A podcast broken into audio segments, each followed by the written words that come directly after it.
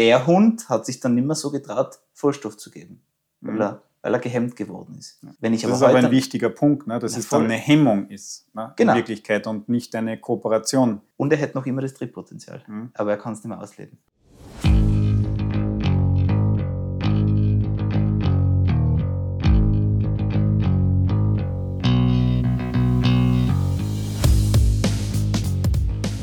Hallo liebe Zuhörer, ich begrüße euch heute zum nächsten Podcast. Heute mit einem schwierigen Thema, sage ich mal, Triebkontrolle oder besser gesagt Impulskontrolle oder wie dann der Florian noch sagen wird, was in Wirklichkeit heutzutage modern ist. Heute begrüße ich als Experten den Hundetrainer Florian Schneider. Hallo Florian, vielen Dank, dass du dir Zeit nimmst, beim Podcast ein bisschen über dich und auch über das Thema Motivation, Impulskontrolle zu sprechen. Vielen Dank, dass du dich gerührt hast und ähm, dass, ja, dass du angeregt hast, dass wir darüber sprechen. Ähm, freut mich sehr, dass du gekommen bist, dass du noch die, da, ein bisschen terminlich herumgeswitcht, Ja, Dass sich das so noch gut ausgeht. Ja. ähm, weil es eben ein, ein sehr spannendes Thema ist. Du hast gesagt, Ja. es ist ein schwieriges Thema. Ich habe schon gedacht, du sagst ein schwieriger Gast. nein, nein. Insofern, ja. schwieriges Thema. Es ist einfach, ist, ist immer, wie soll ich sagen, gerade dieses Thema ist eigentlich nicht so bewusst. Ja? Die meisten machen das halt unbewusst, auch im Training. Es wird jetzt nicht dezidiert darüber gesprochen, nur wenn es wirklich Probleme gibt, oder? Ja, zum einen, dass es, wenn es Probleme damit gibt und zum anderen ist es irgendwo immer so ein heiliger Gral, dass man möglichst starke, triebstarke Hunde braucht und will und jeder möchte noch einen triebigeren Hund haben. Noch einen schnelleren und so. Ja. Wie auch immer, genau. Ja. Schneller, stärker, mehr, Für mehr ist weiter. mehr. Und dabei trifft es aber gar nicht zu. Zum einen für den, der am anderen Ende der Leine ist, zum anderen für den Gebrauch des Hundes und auch in, in welcher Lage man sich gerade befindet. Bin ich am Rennen, bin ich in der Spürhundearbeit oder bin ich im Alltag und möchte eigentlich einen Hund haben, der auch runterfahren kann. Aber ich denke, da werden wir jetzt. äh, Ja, ein noch einmal Punkte. zu dir, Florian. Du kommst ja aus einem anderen Bereich, jetzt nicht aus dem Zughundesportbereich. Du kommst wirklich aus dem Hundetrainerbereich. Du hast da echt viel Erfahrung. Kannst du da kurz ein bisschen umreißen für die Leute, die dich nicht kennen, was du so machst und wo du herkommst? Ja, also ich komme aus Tirol, bin über die Rettungshundearbeit auf die Hunde gekommen. Und äh, das war, bin auch nicht mit Hunden aufgewachsen. Ich habe meine erste Hündin bekommen, da war ich 17. Das war die Nanda, deutscher Schäfer Berner Sennenmischling. Und ich glaube, das war eben so der, der, der letzte Versuch meiner Eltern, mich im Peak der Pubertät irgendwie wieder auf den Boden zu bringen. Und man könnte sagen, es hat funktioniert. Man könnte sagen, es hat nicht funktioniert. Ich habe die Schule da, damals trotzdem lassen. ähm, Jahre später tatsächlich, ich habe die HTL gemacht, bin nur mit 21. Im letzten Jahr, kurz vor Schluss, habe ich es beendet und habe dann Zivildienst gemacht.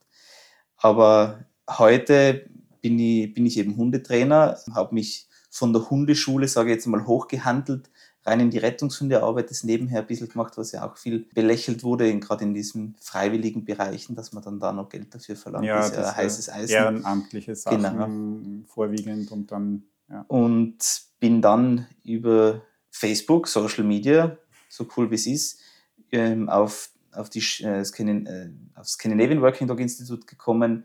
Jens Frank damals noch mit Tobias Gustafsson und bin da in die Spürhundearbeit reingekommen und habe dann sozusagen das jetzige Flaggschiff 20, Ende 2020 mit zwei Kollegen, die Kynotech GmbH, gegründet. Das heißt, heute bin ich ähm, involviert in vier Unternehmen, was mir einen riesen Spaß macht. Wir haben die Kynotech GmbH, die Kynotech Salzburg GmbH, ähm, gemeinsam mit einem Kumpel aus, aus Salzburg, eben dem Andreas Schmiedauer, der sich auf Assistenzhunde spezialisiert. Das wäre auch nochmal ein interessanter Gesprächspartner, weil der, der Trieb in eine ganz andere Richtung ja. ähm, wichtig ist.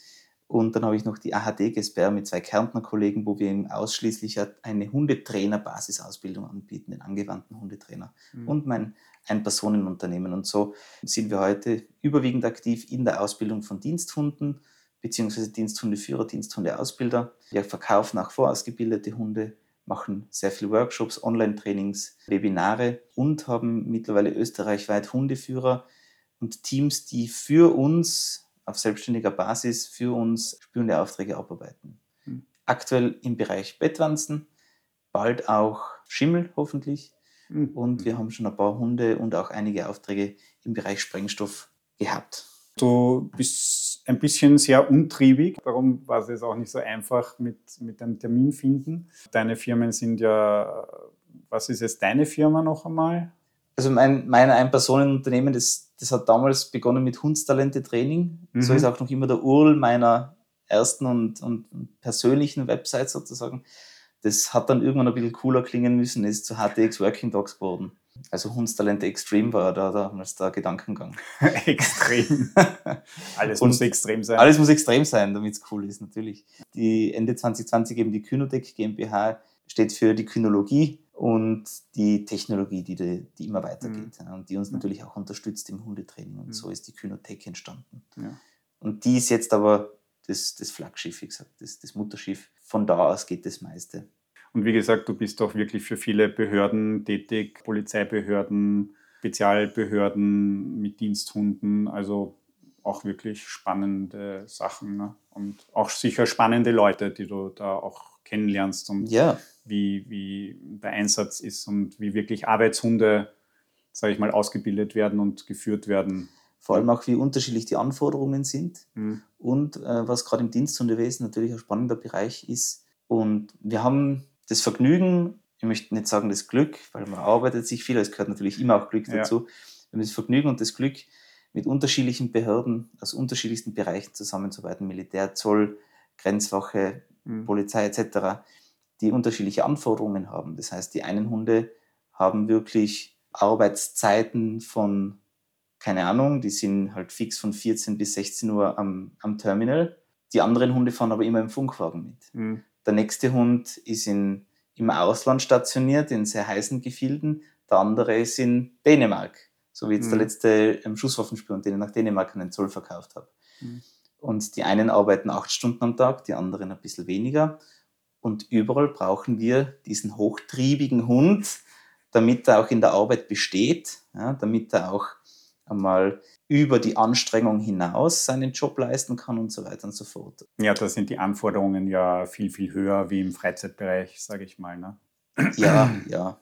Man muss jetzt natürlich auch immer, auch der Profisport ist ja irgendwo Freizeitbereich im Hundewesen. Und ja. trotzdem braucht man natürlich auch dort sehr leistungsfähige Hunde, aber es ist halt wirklich schwer zu definieren, was jetzt der wirklich leistungsfähige Hund ist. Für mich ist es sicher auch ein, ein solcher, der eben klar runterfahren kann, weil ich kann mhm. keinen Diensthund brauchen, der, der versucht immer auf 100 zu sein. Ja. Oder der schon im, bei der Hinfahrt zum Einsatzort genau. im Funkwagen schon genau. immer oben ist und dann schon am Einsatzort schon durch ist. Ne? Genau. Und dann sich nicht mehr konzentrieren kann.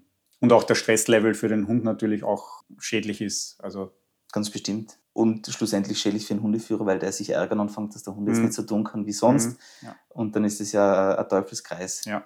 Ja. Ähm, mit einer, mit einer Aus dem kommt man dann nicht mehr so schnell, schnell raus. Ne? Ja. Und der ist dann negativ, den kann man ganz schlecht unterbrechen. Und das ist dann vor allem insofern noch einmal interessant, gerade mit unterschiedlichen Behörden, wo, wo wir mitwirken dürfen, die Hunde, die nicht klug selektiert wurden und tatsächlich mhm. überhaupt nicht geeignet sind mhm. ähm, für solche Situationen oder für, für stressigere Situationen. Aber gut, ja, in dem, in dem Bereich können wir arbeiten und das mhm. macht schon wirklich Spaß. Ja, zum eigentlichen Thema. Triebe, Trieb, vor allem auch im Zughundesport, aber primär der Trieb, da gibt es ja verschiedene Triebe, Impuls, Impulskontrolle, Motivation, gibt es irrsinnig viele Varianten davon und Begrifflichkeiten. Wie siehst du das? Also ich bin ja groß geworden damals im ÖRV und habe, wo ich eben drauf gekommen bin, dass mir das Trainieren mit dem Hund wirklich Spaß macht und dass es mir auch Spaß macht, andere anzuleiten, habe ich angefangen, die ÖRV-A-Trainerausbildung zu machen. Im Bereich Unterordnung und Rettungshunde und Welpentrainer habe ich gemacht und Pferdenleger und was auch immer. Und damals war schon so ein bisschen Umdenken in dieser Sporthunde-Ausbildung drin, dass man schon den Trieb noch immer im Hinterkopf gehabt hat, aber man hat dann mehr von Motivationen gesprochen. Hm. Hat aber immer dasselbe gemeint. Wie viele Jahre ist das jetzt her? Das ist auch schon eine Weile her, ne? Also auch schon ein paar Jahre. So wie du keuchst. Elf, ja, so lange ist es dann auch nicht. Elf, hm. zwölf Jahre sicher. Hm. Ja, aber damals hat man schon auch teilweise umgedacht. Ne? Ja, also was ich damals so verstanden habe, war damals der ÖRV durchaus modern mhm. oder bisschen, bisschen federführend vielleicht sogar. Mhm. Was aber spannend war, ist eben, ich habe ja dann kurz darauf die Ausbildung bei DHL, Tiere helfen Leben, mhm. begonnen äh, zum ganzheitlich orientierten Hundeverhaltenstrainer, weil ich wollte noch mehr über Hunde herausfinden. Nicht nur, wie kann ich den Hund auf einem Weg zu einer BGH 3 bringen, wie kann ich den Hund auf einem anderen Weg zu einer Fläche B, Trümmer B bringen oder was auch immer, sondern ich wollte ein bisschen mehr, was passiert abseits des Hundeplatzes oder abseits des Trümmerkegels. Mhm. Und warum reagiert der Hund wie? Also auch um Probleme zu lösen. Und bin in dieser Ausbildung gelandet, die ich empfehlen kann. Jetzt gibt es natürlich AHT, das ist natürlich noch einmal qualitativ hochwertiger. Na, Spaß, Spaß nie beiseite. Und in, in dieser Trainerausbildung aber war das, das Wort Trieb fast was wie ein Schimpfwort. Hm. Also das ist eben ja, dann heutzutage ist das eh schon wie ein Schimpfwort. Ne? Ja, also da äh, kommt auf den Kreis davon, wo man sich gerade befindet. Und das ja, ist jetzt für mich heute wieder sehr interessant, weil ich bin bei den Diensthunden, ich habe natürlich auch Kontakt mit, mit Hundesportlern, das überschneidet sich ja dann mhm. zum Teil auch. Und dann bin ich aber noch immer natürlich auch in dieser Bubble Softball werfen, Wattebausch werfen etc., wo, also das ist, das ist auch eine Wurzel von mir, wo ich herkomme, wo man dann immer schon auch sich, wo man selber vielleicht sich erwischt beim Augenrollen, wenn irgendjemand dann anfängt, über Trieb zu sprechen und der möchte sich erklären und dann wird er mit anderen Definitionen niedergeworfen, dass das nicht Trieb ist und dass es nicht Instinkt ist, sondern angeborenes Verhalten. Es ist nicht Trieb, es ist Motivation. Ich glaube, im Endeffekt ist es oft ein ziemliches Zerwürfnis, weil man sich über die Definitionen streitet. Ja, es sind in Wirklichkeit nur Worte. Viele meinen das Gleiche, nur mit ja. einer anderen Bezeichnung. Ja. Also es sind nur Bezeichnungen, wo man sich natürlich darüber streiten kann, wie, wie überall, ja, kann man sich drüber streiten genau. um, um, die Bezeichnung, so wie das Gendern auch. Ja, ja. ja. Das, das, man meint eigentlich das Gleiche und man will auch das Gleiche. Ist Natürlich, manche verstehen unter dem Gleichen so oder so unterschiedliche Sachen. Ne? Ob du dann das neuere, modernere Motivation nimmst und meinst und dann aber trotzdem genauso handelst wie früher. Klar, also klar. Und es ist natürlich auch schon die Frage, wie es gebraucht wird, weil manchmal versucht man sich dann einfach auf den Trieb rauszureden. Es ist halt ein triebiger Hund, ja, was ist, also wir wollen ja alle einen triebigen Hund oder, oder jetzt doch nicht. Da wird es dann schon wieder interessant, ein bisschen zu fachsimpeln und ein bisschen zu klugscheißen, um herauszufinden, in, in, in, woran jetzt wirklich die Ursache ist, warum Verhalten wie gezeigt wird. Und im Endeffekt geht es ja eigentlich immer um Verhalten. Verhalten, das wir sehen, ob der Hund jetzt zieht, ob der Hund innehält und abwartet, ob er völlig außer Rand und Band ist oder ob er eben genau den Stoff sucht, findet, anzeigt und mhm. stabil bleibt. Der, der, der, Trieb, die Motivation ist ein notwendiger Treibstoff und, und, und einfach eine, eine, eine, Naturkraft, die das Ganze zum Laufen bringt. Und natürlich muss man sich darüber unterhalten. Also es ist schon, es ist schon ein, ein wichtiges Thema. Wenn wir über Triebe reden, gibt es ja unterschiedliche Triebarten mhm. oder Motivationsarten. Wir nehmen jetzt auch das, das alte äh, Wort äh, Trieb einfach Ganz mal bewusst, ja. zum, zum einfachen Verständnis, weil es, weil es für viele Leute einfach noch mehr präsent ist und weil die meisten Menschen noch mehr darunter verstehen, sage ich mal. Also man darf sich jetzt nicht wundern, dass wir doch oft Trieb sagen, obwohl das eigentlich nicht mehr aktuell ist. Ja, aber wer weiß, vielleicht ist es schon wieder Retro, vielleicht ist es schon Vin Retro. Vintage. Es, es geht sehr viel Vintage und ja, Retro, ja, ja, genau. Das von früher, nein, das glaube ich nicht. nein, aber wir haben uns ja vorher auch ein bisschen zusammengesprochen. Ich habe ja auch ein bisschen da recherchiert, was man alles in dem Bereich im Internet findet. Mhm. Ich mache das ja nicht so, bei weitem nicht so professionell wie du, darum bin ich ja bei dir. Ah, deine, Vor deine Vorbereitung ist viel, viel professioneller wie meine für den Podcast. Ah, nein, danke. für mich muss das trotzdem immer ein bisschen eine Qualität haben, auch wenn es nur ein Podcast ist. ist und ist äh, ich finde ich find einfach, dass, dass es wichtig ist, damit, wenn man sich schon anhört, dass man auch einen Benefit hat, dass die Leute einen Benefit haben. Und ja. ich muss sagen, habe ich, das wiederhole ich irgendwie bei jedem Podcast, den ich mit den Leuten mache, oder bei fast jedem. Ich lerne dadurch auch wieder was, so weil ich mich damit wieder mehr auseinandersetzen mhm. muss, weil ich mich damit wieder mehr beschäftige. Mhm. Und manchmal öffnet es mir auch so ein bisschen die Augen, so, ah ja, ja. coole Sache. Ne? Ganz klar. Also geht, geht, mir auch so. Das ist ja auch ein bisschen der, der Anreiz für einen selber, auch den Podcast ja. zu machen, weil ja. mit dem Mehrwert, dass es andere hören können. Ja, ja erstens einmal der, der Mehrwert, dass die anderen hören.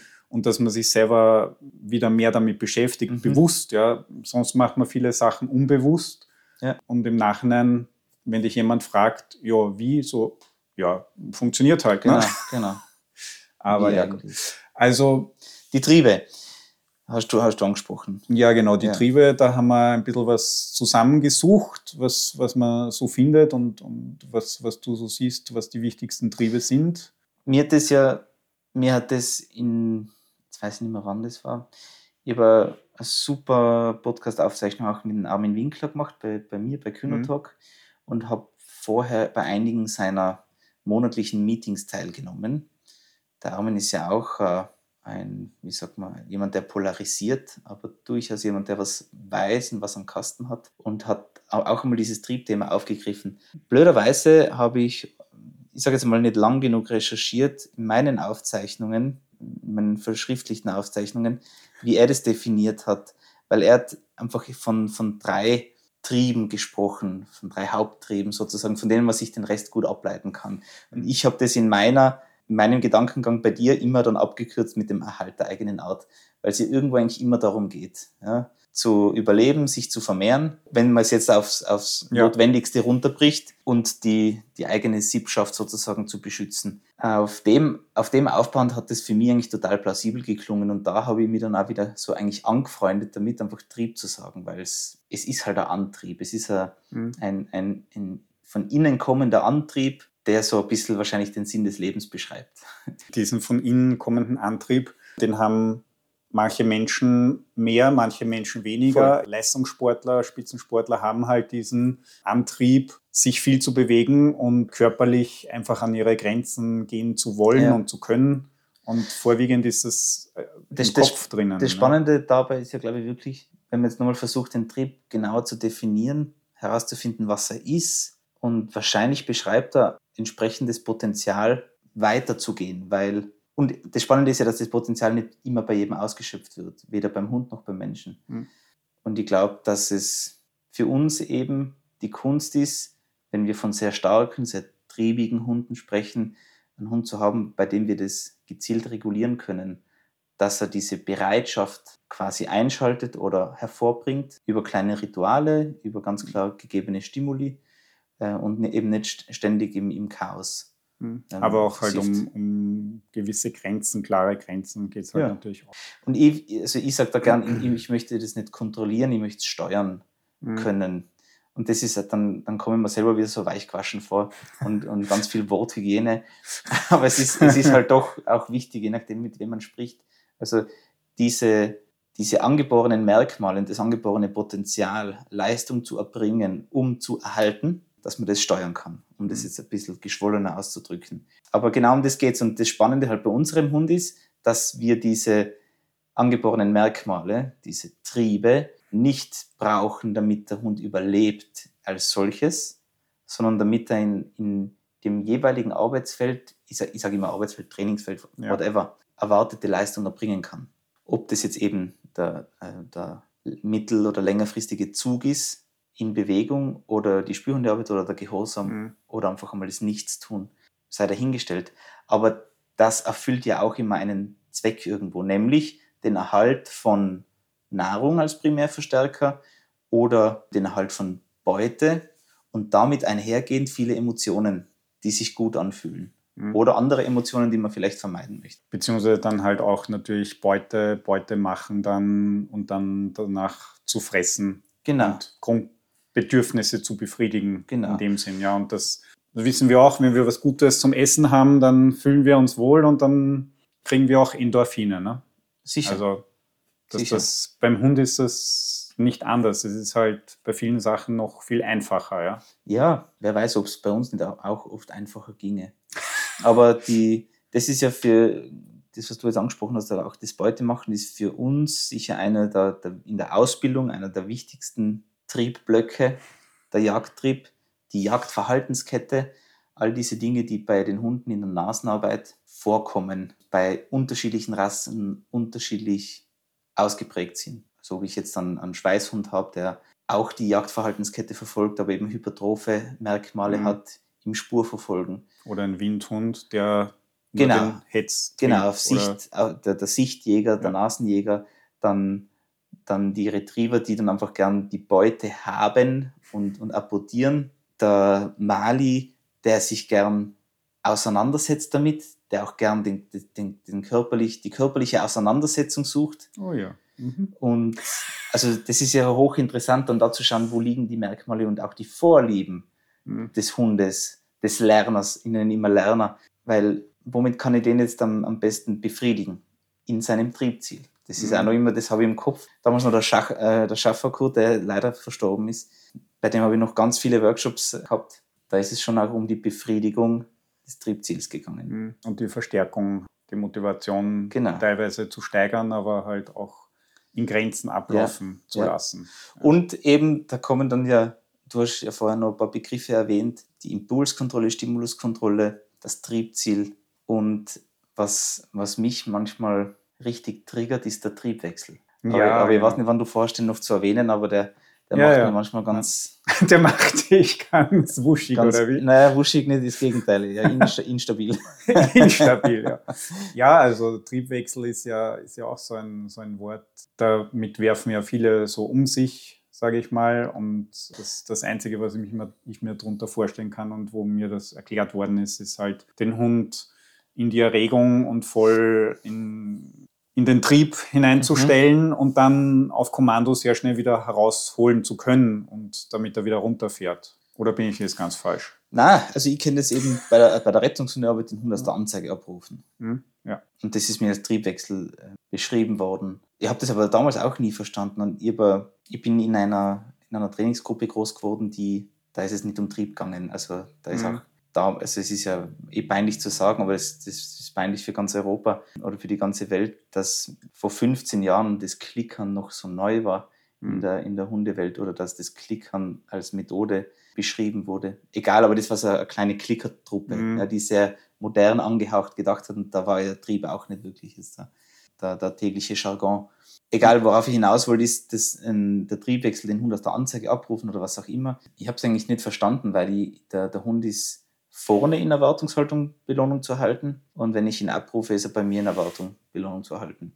Ich möchte eigentlich immer eine große Spannung haben. Im Sport, wenn ich einen Hund präsentieren möchte, der einen Ausdruck hat, dann kann ich den ja gar nicht runterfahren. Ja, wenn der vorne in voller Anspannung verbellt und die rufen ab und glaube, es ist ein Triebwechsel und er entspannt sich jetzt und versucht sich nicht mehr zu erhalten, naja, dann, dann, dann, dann, dann kippt er ähm, auf halbe Strecke zu mir um und, und macht ein Nickerchen. Das wäre das wär für mich ein Triebwechsel.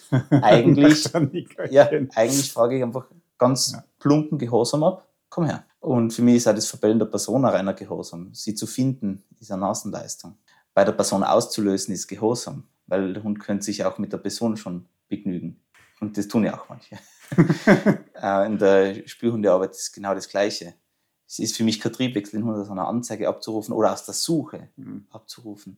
Und manchmal sind die Hunde schwer abrufbar. Aber das hat ja dann andere Gründe. Das hat nicht den Grund, weil der Hund so mhm. triebig ist, sondern einfach, weil er schlecht ausgebildet ist. Mhm. A, weil er mich nicht hört. B, das, und der, der Hund hat ja gerade Aufgabe. Und so wie auch wir, wenn wir eine Aufgabe haben und der nachgehen und uns konzentrieren, dann überhört man andere Sachen.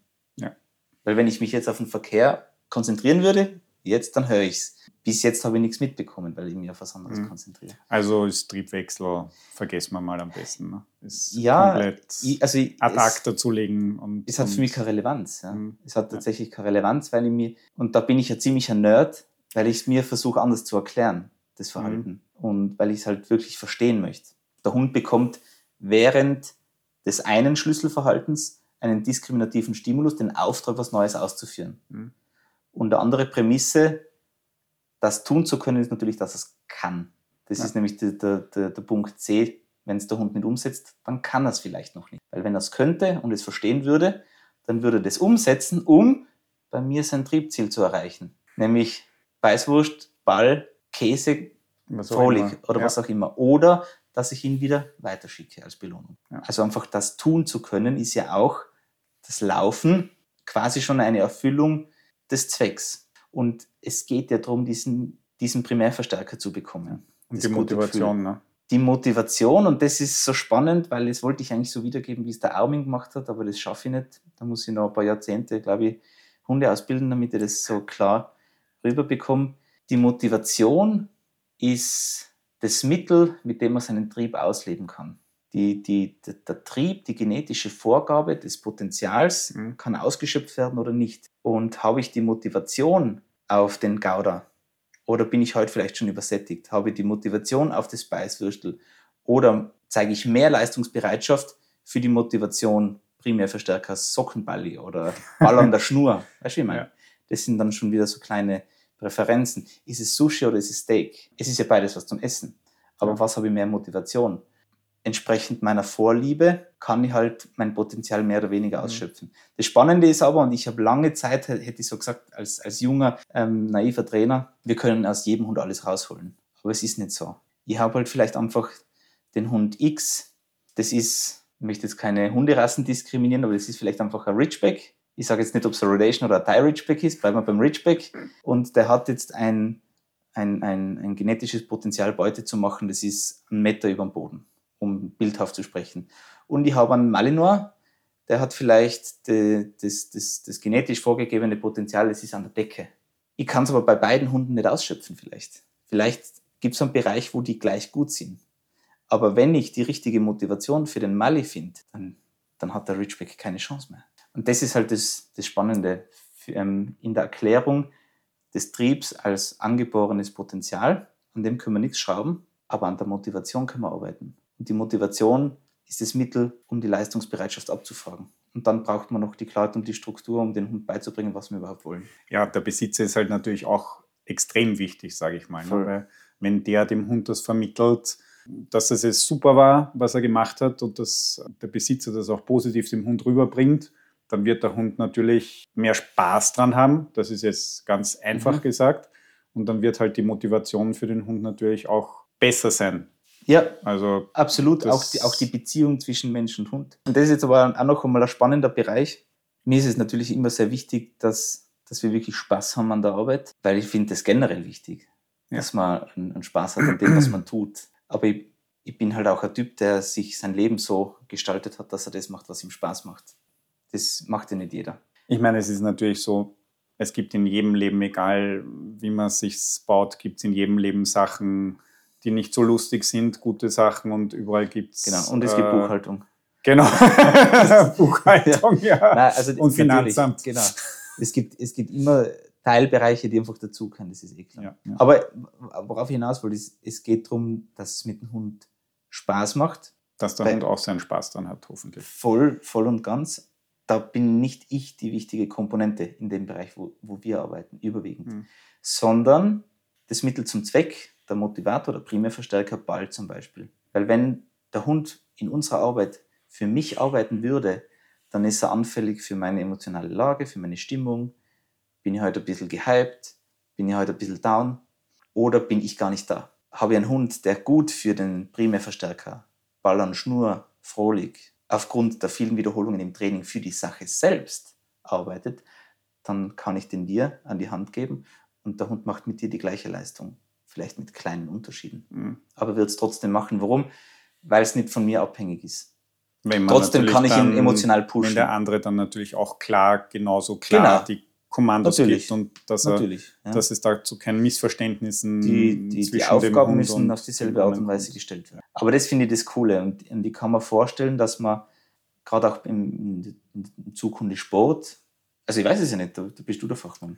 Gibt es mehrere Läufer für einen Hund oder da gibt es ja sicher auch Schwierigkeiten, dass du beim einen also im, Pärchen im, mitläuft und beim anderen des Pärchens ist er eher Gassigeher. Nein, das weniger, aber natürlich gehört auch im Zughundesport teilweise schon Vertrauen vom Hund in den Hundeführer oder Läufer oder Sportler, sage ich mal, dazu. Ja. ja. weil natürlich äh, der hinten auch, der hängt da hinten dran und muss nach vorne schon auch klar seine Kommandos mhm. geben. Ja, also gerade ich bin auch ein Verfechter sehr von klaren Kommandos und dass der Hund wirklich nur auf das Kommando zieht mhm. und arbeitet. Und Kommando ist ja wieder so ein schreckliches Wort in, in manchen ja. Bubbles. Aber dass, dass das Ganze einfach durch diese Kommandos ist es einfach so, dadurch wird einfach die Ausübung von dem Sport sicherer. Ganz für klar. alle Beteiligten. Ja. Weil wenn du da keine Struktur hast und der Hund auch erstens einmal nicht weiß, was er tut, Ja. aber ich bin ein großer Verfechter davon, wirklich, dass es vollkommen irrelevant ist, ob der Hund jetzt ein Zuggeschirr oben hat oder was auch immer, wenn ich dem das Kommando gebe, zieh, dann oder lauf oder go, dann läuft er los Mhm. und zieht. Mhm. Ja? Das ist dann seine Aufgabe aufs Ja. Kommando. Ja. Aber nicht, weil er im Zuggeschirr drin ist. Es gibt in dem Sport, also seitdem ich in dem Sport bin, die meisten, die sagen, ja, der muss nur wissen, sobald er das Zuggeschirr oben hat, dann zieht er und dann gehen diese Leute mit dem Hund so, ja, dauerhaft äh, Mhm. auf Zug. Äh, da gibt es auch kein normales Gassi gehen Ja. oder normales Gehen an der Leine, sondern da gibt es nur Vollgas und links oder rechts. Ja. Ja. Was für mich komme einfach aus, aus einem Bereich, wo mir das wichtig ist, vor allem, dass der Hund auch einfach alltagstauglich ist, sage ich mal. Und wenn der nicht, und also wenn da einfach das, das nicht passt, ja, sage ich mal, dass er out of control ist, Mhm. ja, also nach außen hin gesehen und sich selber und den Sportler oder andere rundherum gefährdet, ja, weil er einfach macht, das ist, das, das ist, Und das für ist ja- mich nicht, nicht akzeptabel, sage ich mal. Wir haben ja vorher darüber gesprochen und über die Parallelen in unseren Arbeitsbereichen, dass es ja gemeinhin und auch so ein bisschen eine Oldschool-Einstellung ist, wenn man dem Hund da einen Gehorsam aufgibt, dass das Power und Pfeffer rausnimmt aus der Arbeit. Also dass das den, den triebigen Hund ein bisschen hemmt. Langsam macht. Ja. Bei uns im Und- dass er Gang und gäbe wahrscheinlich diese, diese Aussage. ja, nicht, nicht, zu, nicht zu viel runterfahren, Ja. nicht zu viel Dings, weil sonst wird der Hund langsamer. Und ich glaube, die Leute haben damit auch nicht Unrecht gehabt, wenn sie auf altherkömmliche, auf altherkömmliche Art und Weise die Hunde ausgebildet haben. Weil natürlich haben sie früher die Hunde in den Gehorsam geprügelt. Und Mhm. natürlich hat das den Hund gehemmt. Und der Hund hat sich dann nicht mehr so getraut, Vorstoff zu geben, weil, Mhm. er, weil er gehemmt geworden ist. Wenn ich Das aber ist aber ein wichtiger Punkt, ne? dass Ja, es dann eine Hemmung ist, ne? Genau. in Wirklichkeit und nicht eine Kooperation. und er hätte noch immer das Triebpotenzial. Mhm. aber er kann es nicht mehr ausleben, weil er eine auf den Deckel kriegt oder befürchtet, eine auf den Deckel zu bekommen. Und das ist ja das Spannende. Die Hunde, die auf eine zeitgemäße Art und Weise, und ich sage bewusst nicht ausschließlich positiv ausgebildet worden sind, weil wir auch sehr explizit und bewusst und, defini und definiert negativ strafen. Mhm. Und das passiert uns allen. Wir können, niemand von uns kann ohne die vier Quadranten leben. Es passiert halt auch blöderweise oft einmal. Ähm, Aber es ist, es ist ja genauso bei uns, unter uns Menschen auch so, ne? na klar. dass es da Emotionen gibt. Auch unter, unter den Menschen gibt es immer noch, ich meine, wir müssen uns nur die Kriege anschauen, die wir haben, ja, gibt es immer noch genug Gewalttätigkeiten, leider. Voll. Um auf den Sportler zurückzukommen, wenn man sich jetzt menschliche Profisportler anschaut, dann ist es ja nicht so, als ob die die ganze Zeit Vollgas geben. Wenn man sich Schwimmer anschaut, bevor sie ins Becken springen, oder Skifahrer vor, vor der Abfahrt, wie die noch einmal die ganze Bahn durchgehen, Augen geschlossen, hohe Konzentrationsphase, die fahren danach umso besser, weil sie eben regulieren, weil sie runterfahren. Dann, wenn es losgeht, wenn, wenn, wenn, wenn, wenn sie im Starthaus stehen, sich in, in, in, in, Fahrt bekommen oder in, in, in Ich meine, ich komme ich komm ja selber, ich habe in meiner Jugend leistungssportmäßig Rennrad und Mountainbike-Fahren Okay. gemacht. Also es war ja pro Saison so 30.000 Kilometer ähm, im Sattel und so. Mhm. Ja. Also ich war ja auch im hohen Bereich oben. Mhm. Da ist es halt natürlich, wenn du da 120 Kilometer fährst und fünf Stunden da im Sattel sitzt, ja, da Konzentration ist da nicht mehr viel teilweise. Mhm. Da bist du eher so am Abschalten auch. Mhm, Ja, da mhm. schaltest du einfach in einen Modus und Mhm. machst halt dein Ding. Ja. Ja. Außer da vorne reißt einer aus und du musst hinterher sprinten und den wieder einholen. So Konzentration war da auch nicht möglich. Ne? Und das ist natürlich auch im, im Zughundesport bei uns, weil es auch sehr unterschiedlich die Distanzen ne? von zwei bis zehn Kilometer oder bei anderen Hunderassen, die Mitteldistanzen bis 40 Kilometer Okay. machen oder Wahnsinn. drüber. Ja. Ja. Aber das sind wirklich eher ganz andere Hunderassen, die wirklich teilweise mit Alaskanern drin Ja, ja. gemischt sind. Ja, also wir haben ja auch, Freundin hat ja auch einen, einen Hound. Okay. Ich weiß nicht, ob dir das was sagt. Das ist ja so deutsch kurzer, ein bisschen Genau. Windhund, ein bisschen Alaskaner Mhm. für die Ausdauer. Und die laufen ohne Probleme dir 20, 40 Kilometer. Ja, irre. Ja. Die Leistungsbereitschaft und, und die Selektierung und die Genetik ist halt ein Wahnsinn. Ja, Ja, da kann mein X-Herder genetisch, körperlich einfach nicht mithalten. Ja. Und das ist auch nochmal die Selektion, die wir betrieben haben, wir, die Triebtheorie ist ja noch immer aufgebaut auf, auf, dem, auf dem Grundsatz des Wildtiers, mhm. dem Urahn. Ja. Die, die Domestikation und diese künstliche Selektion, die wir in den letzten, sage ich jetzt mal, 300 Jahren nochmal da durchgepeitscht haben, die hat ja ganz andere Grundlagen in die Hunde reingebracht. Und die letzten Jahrzehnte wahrscheinlich auch noch einmal viel mehr, weil, weil sich alles spezialisiert. Ich habe es mal in irgendeinem Podcast gesagt, wahrscheinlich haben wir irgendwann eine, wenn es bis dahin die FCI noch gibt, eine FCI-Gruppe für Spürhunde und vielleicht eine FCI-Gruppe für Canicross, ich weiß es nicht. Ja. Ähm, einfach weil es sich ergibt. Mhm. Einfach weil es sich ergibt und der Lobby wächst und, und dann gibt es genau dafür Zuchtbestimmungen. Mhm. Und dann hat man plötzlich Hunde mit, den, mit, mit dieser Veranlagung, dass sie einfach pro Tag oder pro so und so viele Tage die Woche ähm, gescheiter so und so viele Kilometer rennen, weil das macht ihnen Spaß und sonst mhm. fällt ihnen Blödsinn ein. Ganz bestimmt. Und da ist, es, da ist es halt so, ich meine, der normale Hund wie ein Mali. Oder der normale wie... Hund wie ein Mali. okay, gut, ja. Nein, der normale Hund wie ein, wie ein Labrador oder wie ein, ein Golden Retriever, ja. Bei denen ist bei 10 Kilometer im Normalfall Schluss. Ja, ja das denke ich mir sofort. Das ist halt einfach körperlich. Genau. Und, und auch kopfmäßig. Also auch bei meinem, bei meinem Jagdhund, bei meinem Weimaraner vorher, wenn ich mit dem über 10 Kilometer gelaufen bin, mhm. dann hat sich der mal am Arsch gesetzt und hat mich mal gefragt, ob es mir eh noch gut geht, mhm. ja, weil das ist ja so langweilig. Ja, ja.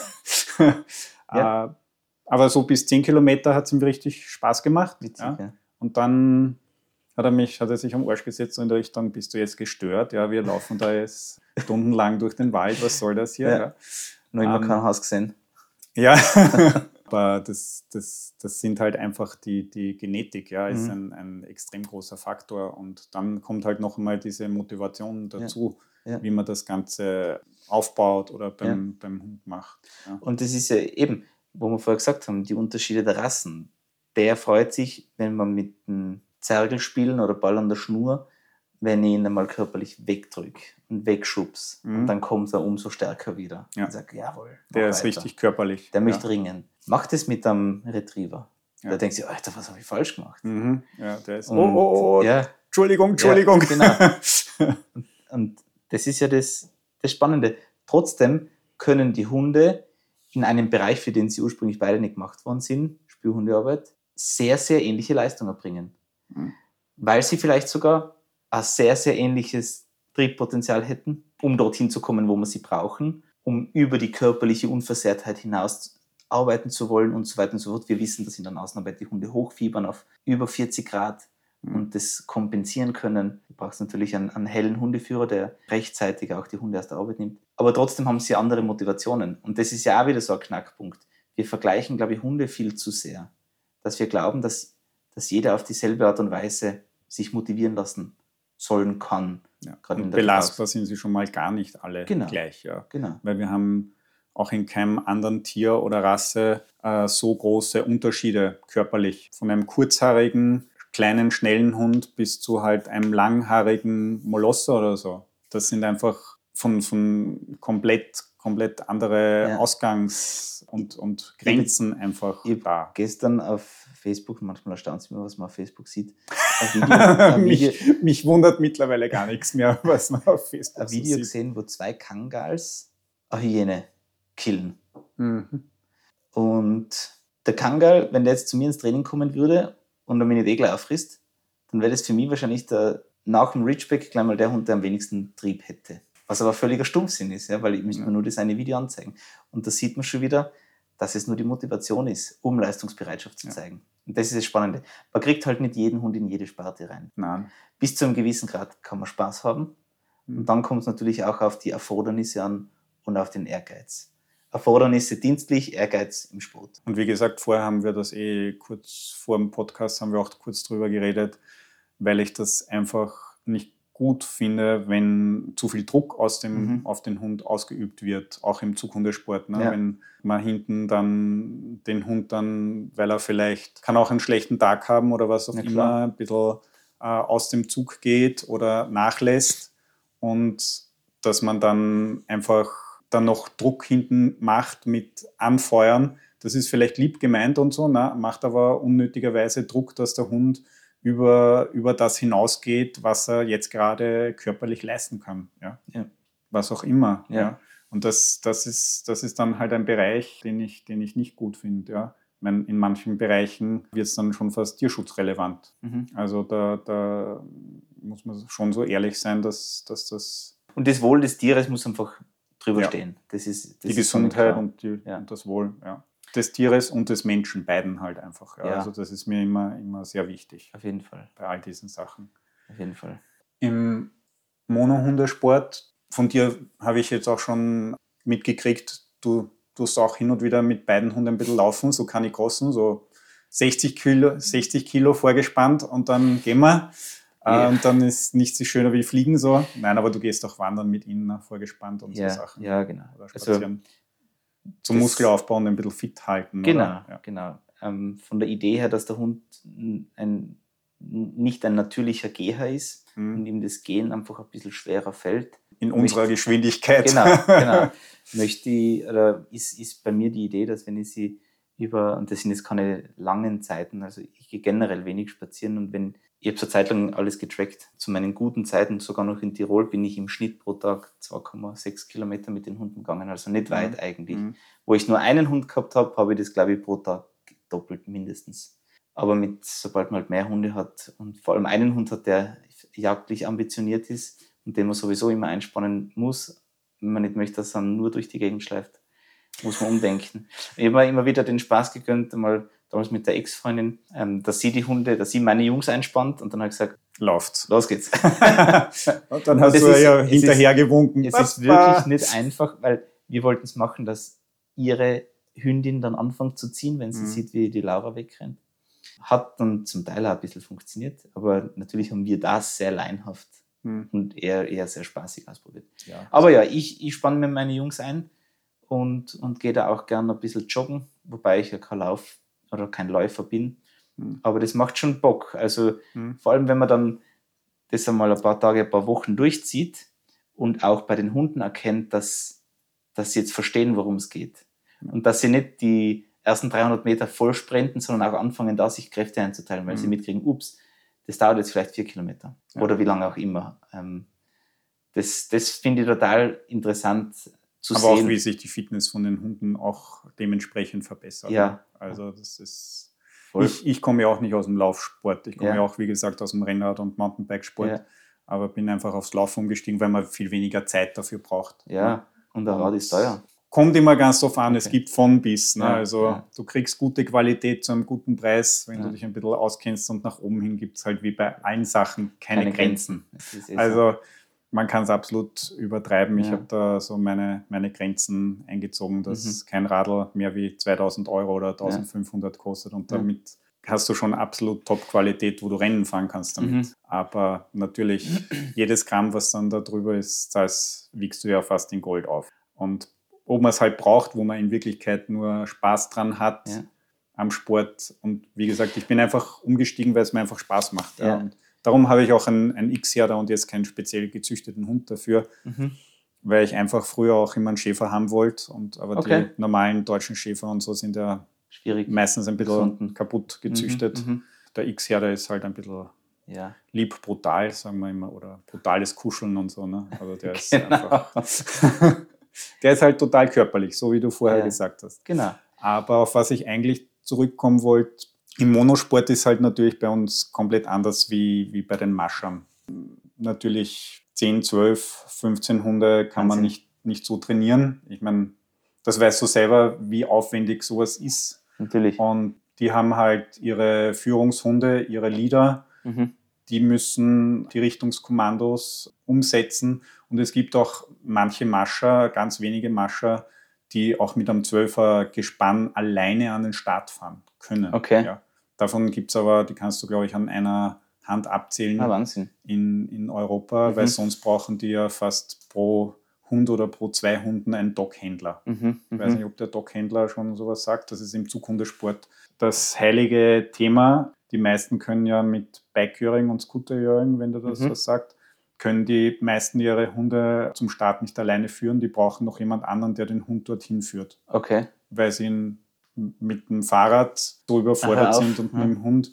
Und das ist natürlich etwas, wo uns halt auch sehr wichtig ist, so dass man eigentlich schon vor allem zumindest diesen einen Hund am besten alleine an den Start führen können sollte. Ja, ja. Und nicht, dass der Hund schon Mhm. voll maximale Erregung hat, weil er weiß, es geht jetzt an den Start. Natürlich bei diesen Events und so sind wirklich hunderte Hunde dort und die sind natürlich alle aufgeregt. Ja, das springt natürlich auf die anderen Hunde über.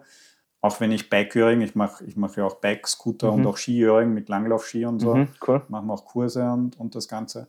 Da ist es mir halt schon wichtig, natürlich bei den Anfängern nicht. Ja, die anfangen, denen wird natürlich geholfen dann Mhm. noch als, als Doghändler, aber primär wäre schon halt das Ziel meiner Meinung nach, dass man mit seinem Hund den Hund so bei sich hat, dass man alleine mit diesem Hund an den Start gehen kann. Ja. So relativ ruhig wie möglich. Ne? Nicht, dass der Hund zwei Meter springt bis am Start oder dass man nur so schon bis Ja. zum Start hingeschliffen wird. Ja. Ne? Manche haben dann blaue Zechennägel von zum Start gehen. Ja. Okay. Oder manche bräuchten schon fast einen zweiten, der ihnen hilft, um Ja, den Hund Wahnsinn. hinzuführen. Ja. Ist, Also das, das ist halt gar nicht, gar nicht meins. ich beschreibe das bei uns in der Spürhundearbeit immer mit einem funktionellen Gehorsam, dass ich nicht will, wenn wir zum Beispiel Teams in ein Hotel schicken zum Absuchen, dass die, Dass das Hotel dass dann die, kan ja, dass die sozusagen da Canicross durch die Hotellobby machen, Hundeführer hinten dran, Ja. sondern das soll ein professioneller Auftritt sein und es soll Ressourcen sparen. Hm, ja. Also, und es soll unauffällig sein. Hm. Und natürlich, wir wissen, die Hunde sind kontextbezogene Lerner. Das heißt, sobald er sein Geschirr drauf kriegt, sobald wir die Laufschuhe anziehen oder das Ja, dann Equipment steigt die anlegen, Erregung einfach. Genau. Ja. Und wenn die ein paar Starts gemacht haben, was das drei Starts sind, dann wissen die beim vierten Mal genau, Ja. was Sache ist. Trotzdem kann ich dem Hund beibringen, eben auf eine geordnete Art und Weise mit mir von A nach B zu gehen, ohne dass sich irgendjemand verletzt. Weil das ist ja das Nächste. Ja. Das hat ja dann für mich nicht einmal den größten Bezug für den Einsatz oder für den Start, sondern wenn ich einen Hund habe, der dieses Potenzial ausleben kann, dann kann mir das ja in jeder Lebenslage passieren. Das kann ja auch im Alltag passieren, dass irgendwo eine Katze über die Straße rennt. Ich arbeite ja genau mit dieser Veranlagung, dass der Hund gern hetzt und jagt und, und rennt. Auch körperliche Erschwernis in Kauf nimmt, das heißt 85 Kilo Fleisch hängen hinten dran, dann möchte ihr diese Klarheit haben, die Struktur und den Gehorsam, dass ich sage, hey, komm, Hand. Und dann fährt sich der ein im Handtarget, Wange auf die Hand und geht mit mir geordnet zum Start. Und das, der Clou ist, ja, und du, du wirst das auch so sehen, das ist ja keine Zauberei, das dem Hund beizubringen. Ja. Es dauert halt. Man Ja. braucht halt dafür Ja. Zeit. Genau, man muss konsequent sein, das Ja, ist das genau. Allerschwierigste. konsequent, ich meine, das ist sowieso ein Riesenproblem bei, bei vielen Menschen und auch in der Hundeerziehung, sage ich mal. Und was aber ich wiederum zum Teil nicht ganz nachempfinden kann, dass manche Leute, also ich verstehe, die Leute wollen dann laufen. Ja? Hm? Die Leute kommen zu uns und wollen suchen. Der andere möchte endlich beißen. Der, der nächste möchte trailen, was auch Mhm. immer.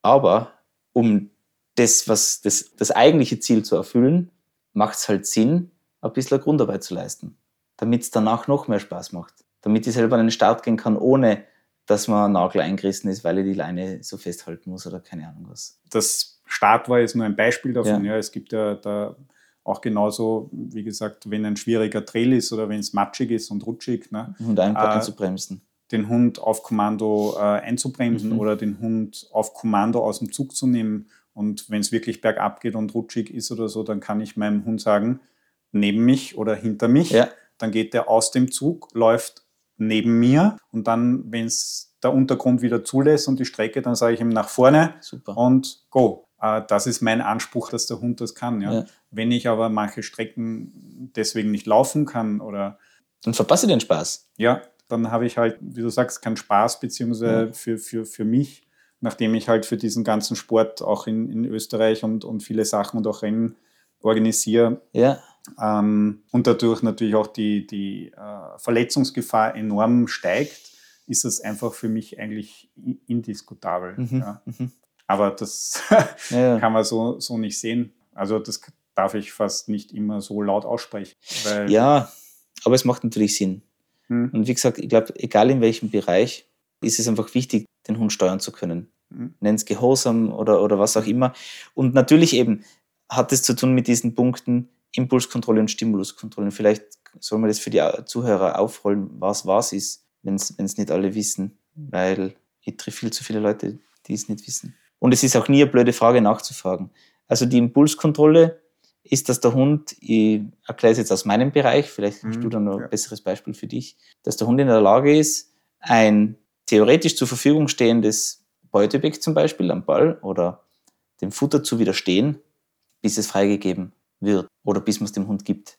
Die, während der Impulskontrolle kann sich der Hund auch noch auf andere Sachen konzentrieren. Das heißt, der Ball liegt schon am Boden, der Hund hätte freien Zugriff, ist aber ansprechbar. Das, also der, ja, die Ansprechbarkeit ist immer ein großes Thema. Genau. Ja.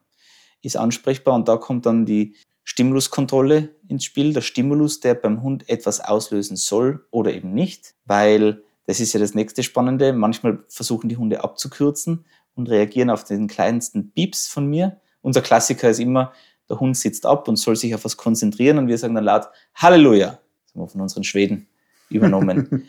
und dann sieht man, okay, hat der Hund eine gute Aufmerksamkeit aus der Impulskontrolle und eine gute Stimuluskontrolle. Denn springt der Hund jetzt sofort bei mir in die Mitte, weil er damit rechnet, dass das Mitte ich, das nächste ja. Signal ist? Oder bleibt der Hund stabil und schaut, ah, er hat was, was gesagt, aber er weiß falsch. Gesagt? Genau. Und wenn er jetzt wirklich sagt Mitte oder Pack, dann kann er das entsprechende Verhalten mhm. umsetzen und durchziehen. Und das wird bei euch beim, beim, beim Start, stelle ich mir zum Beispiel ja, vor. Ja, also bei uns gibt es halt auch Startrituale. Ne? Ja. Also ich starte meistens im Lineout oder der Hund wird am Körper gehalten, je mhm. nachdem, was auch beim Rennen und so mhm. ist. Aber da soll es halt im Idealfall nicht so sein, dass der Hund schon hochbellend genau. total explodiert, ja. sondern der Idealfall ist, dass der Hund ruhig konzentriert auf mein Startsignal wartet. Also der steht im Lineout. Mein alter Weimaraner hat das, der hat 10, 15 Minuten dort vorne stehen können. Mhm. Die Leine ist vorgespannt und der steht und mhm. wartet nur auf mein Signal, nach Geil. vorne gerichtet. Ja. Ja. Habe ich jahrelang geübt. Ja. Der war konzentriert, aber auch das jetzt dazu passend, beziehungsweise auch, wenn wir gelaufen sind, wir laufen ja immer auf Trails, Wald oder sonstige Sachen, wenn ein Reh oder Hase drüber läuft, okay. diesem Impuls zu widerstehen, mhm. ja, nicht da jetzt abzubiegen, sondern er weiß, er ist in, er soll in diese Richtung mhm. laufen. Mhm. Du hast von ihm gemerkt, so, oh, ja, mhm. es riecht gut und so, mhm. ne? und so. Du hast gemerkt, er hat ein bisschen mehr Gas gegeben, aber er ist in der Spur geblieben. Okay. Ja. Also er ist absolut in der Spur geblieben. Ja. ja? Also diesen, das, ja. diesen Impuls da Voll. zu bestehen. Natürlich, Voll. ich habe hinten gemerkt, jo, ja. Äh, viel, also das ist eh bei vielen Hunden so, ja, die, die das wirklich wissen, mhm. was sie tun sollen, in welche Richtung sie laufen sollen. Da sagen auch manche, ja, dann haben sie wieder den Turbo gezündet, na, wenn ein Reh irgendwo war oder so mhm. und der Hund dann, sie schauen dann dorthin hat. und so ja. und das ist dann so mal so ein bisschen so nachbrennerartig. Mhm. Ne? Mhm. mhm. Na voll. Genau. Und so soll es halt meiner Meinung nach im, im Idealfall sein. Ja. Absolut. Bei uns im Zughundesport. Absolut. Bei den anderen Hundesportarten ist es wieder was anderes, aber da ist es einfach es geht eben, ich glaube, es geht darum, ich glaube, bei deinem Beispiel ist es noch besser auf den Punkt gekommen, dass der Hund in der Lage ist, nach wie vor das umzusetzen, was der Auftrag war, trotz des Ablenkung und ho hoher Motivation. Genau, trotz des Aufkommens vielleicht von einem unkontrollierbaren Stimulus, mhm. wie dem ja. Reh, dem Wild, das, das können wir nicht steuern. Wir bewegen uns immer außerhalb. Wir genau. sind ja nie am Hundeplatz oder in ja. einer kontrollierten Umgebung. Wir ja. sind ja immer draußen und da kann immer viel passieren. Ja sogar auf einer abgesperrten Strecke beim Rennen. Ja, da kann trotzdem immer was sein. Ja, sehr spannend. ja, sehr spannend.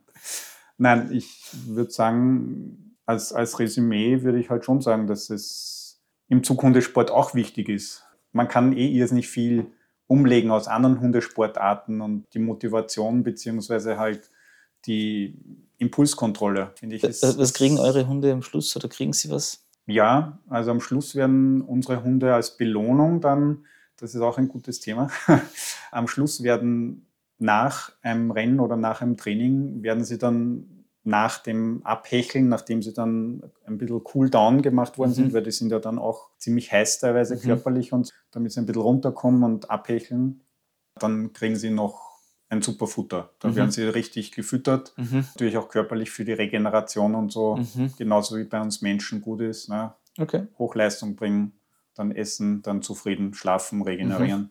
Natürlich ist das auch ein bisschen ein, ein Problem. Ich weiß nicht, ob du da noch eine andere Idee hast, weil den Hund in, in anderen Hundesportarten, du belohnst den Hund halt sofort. Ne? Mhm. Du hast halt jetzt das gewünschte Verhalten, wird belohnt, aber da, da können wir das nicht, ne? weil der Hund muss schon einmal ein bisschen runterkommen körperlich. Naja, also das, das Spannende dabei ist ja, dass das Verhalten, das man von Hund haben möchte, gleichzeitig das, das die belohnende Komponente ist. Ja. Weil der Typ Der Hund Lauf. hat ja die, den Spaß dran zu rennen und man möchte, ich sage jetzt salopp und vorsichtig, nichts anderes, als dass er rennt. Mit den Gegebenheiten links, rechts, langsam, komm her Mhm. oder was auch immer.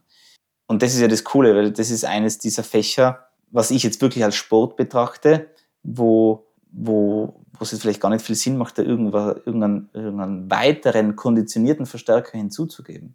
Mhm. Weil wozu? Weil der Hund hechelt sich dann auch wahrscheinlich dermaßen ab, dass er kein, gar keine Freude hat, da jetzt seinen Ball zu knatschen. Vermute ich mal. Es gibt solche und solche Ja, Hunde. Ne? ja. Aber Aber ich meine, es ist vor allem auch gesundheitlich natürlich gesundheitlich nicht, nicht gut, wenn er sich dann da seine volle Portion Futter reinhaut. Ne? Ich gleich mein, inhaliert, ja. Das ist ja, genauso auch wie vor dem Rennen oder vor dem Training sechs bis acht Stunden nicht voll füttern bei uns und so. Ja. ne? Weil mit vollem Bauch zu laufen Ist eh äh, äh, ist auch nicht gesund. Ja? ja. Und da muss man halt, wenn der Hund dann ordentlich gelaufen ist und noch voll am Mhm. Abhecheln ist, dass der dann da frisst und so, das ist einfach für das ganze System Ja. dann auch nicht so gesund. Und in, in dem Zusammenhang fände ich die, den Punkt noch spannend, der mir da ins Auge sticht, nämlich, weil du hast sehr viele Punkte aufgeschrieben, aber Aber manche den, Punkte. den haben Sinn der Belohnung, die, die Belohnung variabel zu gestalten. Mhm. Was meinst du damit? Weil das hat jetzt bei uns zum Beispiel eine große Bedeutung in der Spürenarbeit im Gehorsam, in der Ausbildung von Schutzhunden, von Rettungshunden, dass wir von einer variablen Belohnung sprechen. Das Spannende beim Zughund ist, dass er sich ja permanent in der Belohnung befindet. Und wir wollen ja überall tatsächlich haben, dass die Schlüsselkomponenten der jeweiligen Sparte selbst belohnend werden. Mhm. Das ist ja eigentlich unser, unser hohes Ziel. Ja, es ist natürlich so, ganz am, wenn man damit anfängt, viele Hunde sind ein oder zwei Jahre alt, die lernen halt ein oder zwei Jahre lang an der Leine gehen, nicht ziehen. Ne? Mhm. Und dann sollst du ihnen erklären, so und jetzt sollen sie Mhm. ziehen. Und da aber arbeiten wir am Anfang doch auch kurze Strecken mit kurzen Belohnungen. Mhm. Diese Belohnungen, diese Futterbelohnungen werden dann natürlich abgebaut Ja. und die Distanzen dann immer länger, Ja. Damit dann der Hund checkt, okay, das ist jetzt erwünscht und Mhm. so soll ich es tun. Also nicht nur positiv verstärken und den Hund loben Mhm. von hinten, sondern auch hin und wieder stehen bleiben, weil am Anfang können die Hunde natürlich nicht in einem 5, so. 6 Kilometer durch auf Zug machen, weil einfach im Zughundesport das schon eine ganz andere Mhm. körperliche Belastung ist. Mhm. Und sonst hast du den Hund irrsinnig schnell auch in einer Überlastung körperlich drin. Ja, ja. Ja. Und da muss man, und wie gesagt, bei man, manche Hunde tun sich am Anfang echt schwer, das dann zu lernen, wenn sie vorher viel in der Unterordnung waren oder viel auf, ich soll nicht ziehen an der Leine, das ist jetzt überhaupt nicht erwünscht und auf einmal sollen sie schon ziehen. Das sieht man, das sehe ich bei manchen, die zu mir kommen im Training, äh, die laufen vorne weg, gehen in den Zug, dann merken sie, oh, da ist jetzt ein Zug, oh, hm, ah, hm, das Mhm. soll ich ja eigentlich nicht. Ja, ja, ne? ja. Und Kenn das dann wieder zu verstärken, das dann wieder zu verstärken mit dazwischen Belohnungen, Ja. das, das ist halt äh, so ein anfänglicher Mhm. Weg, beziehungsweise ist halt die Frage, ob man, ob, wie, wie du das siehst. Aber da du auch jetzt vorhin gemeint hast, sie sind in der Eigenbelohnung durch das Laufen drin, ja, aber es sind Wenn- ja nicht immer soweit alle ist. Hunde so. Ne? Ja, also, alle aber das Hunde- macht schon Sinn. Das habe ich natürlich gar nicht bedacht, dass ich den Hund am Anfang auf die Idee bekomme, sich am Primärverstärker zu erarbeiten, indem man einfach auf Zug dorthin Ja. lässt, auf wenige Meter am Anfang und das Ob's- langsam aufbaut. Ob sie jetzt Futterbelohnung Ja. ist, ob es jetzt der Ball ist, den ich werf, ob es Ich, jetzt. ich glaube, wir hätten einen. Spaß mit, mit meinen Hunden, das einmal zu probieren, weil, weil ich bringe meinen Hunden bewusst bei, zum, schon als junge Hunde, sich gegen mich durchzusetzen, den Primärverstärker vorne, den Napffutter oder den geworfenen Ball, ähm, sich zu erkämpfen, indem sie, indem sie sich gegen mich durchsetzen und dorthin ziehen.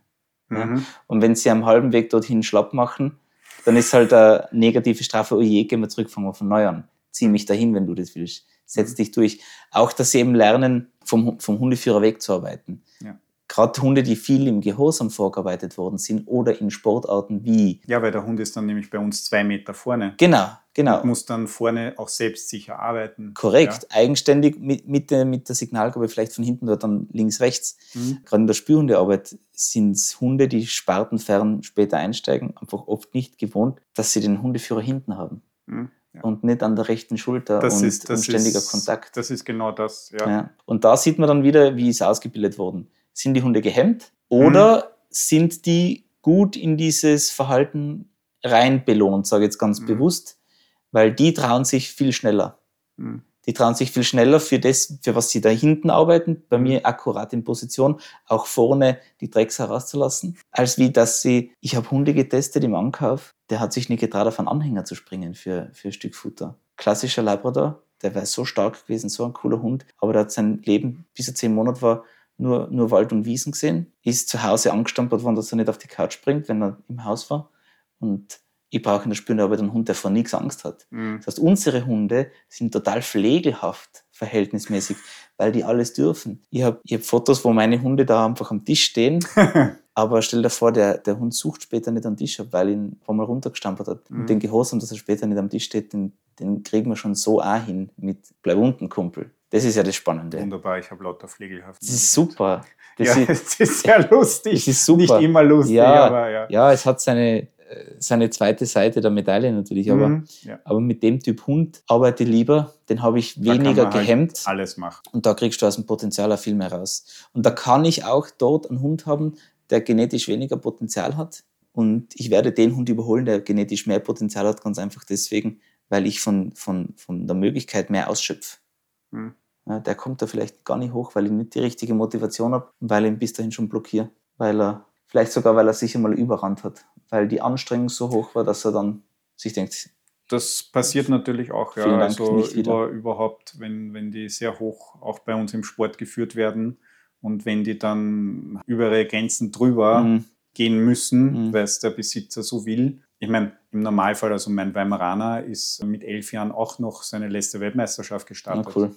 Jetzt nicht mit mir, aber sondern mit jemand anderem. Mhm. Natürlich hat er nicht mehr die Leistung gebracht, wie er sie mit fünf Jahren gebracht hat. Ist ganz normal, ganz okay. Mhm. Ja. Aber es, es kommen in dem Sport natürlich auch, Gott sei Dank bei uns in Österreich nicht. Unser Sport ist absoluter Randsportart. Mhm. Ja muss man immer noch sagen. Ja. Da ist es halt einfach wirklich so, dass es Hunde gibt, international und auch im Schlittenhundesport, wenn die hunderte von Kilometern und dass die auch manchmal im Kopf totgelaufen sind. Ja, ja? Das dass schon. die einfach, obwohl die Hunde sind, die so, genauso gezüchtet sind, genetisch, dass sie laufen, laufen, laufen mhm. und manche kann man dann einfach leer laufen. Ja, ja. das denke ich mir. muss man sicher aufpassen. Ja, und wie gesagt, darum habe ich auch vorher gesagt, der normale Haushund, ja. äh, der jetzt nicht speziell dafür gezüchtet ist, ist bei 10 Kilometer im Normalfall Schluss. Ja, ja das kopfmäßig. Das glaube ich sofort. Wie ich vorher gesagt habe, mein Weimaraner hat sich am Hintern gesetzt und hat mich angeschaut, so, mhm. geht's noch? Mhm. Ja. Und da muss man halt auch ein bisschen am Hund schauen, was, was der Hund. Ich meine, wir haben in, in einem Wurf kannst du ja solche Schwankungen Von haben. Biss. Ne? Mhm. Vom Biss. Und das muss man sich halt auch klar sein. Es gibt ja wohl auch bei den speziell gezüchteten Hunden auch Hunde, die nie auf Zug laufen und keine Freude am Zug haben. Ist Sicher. selten, kommt ja. aber vor. Also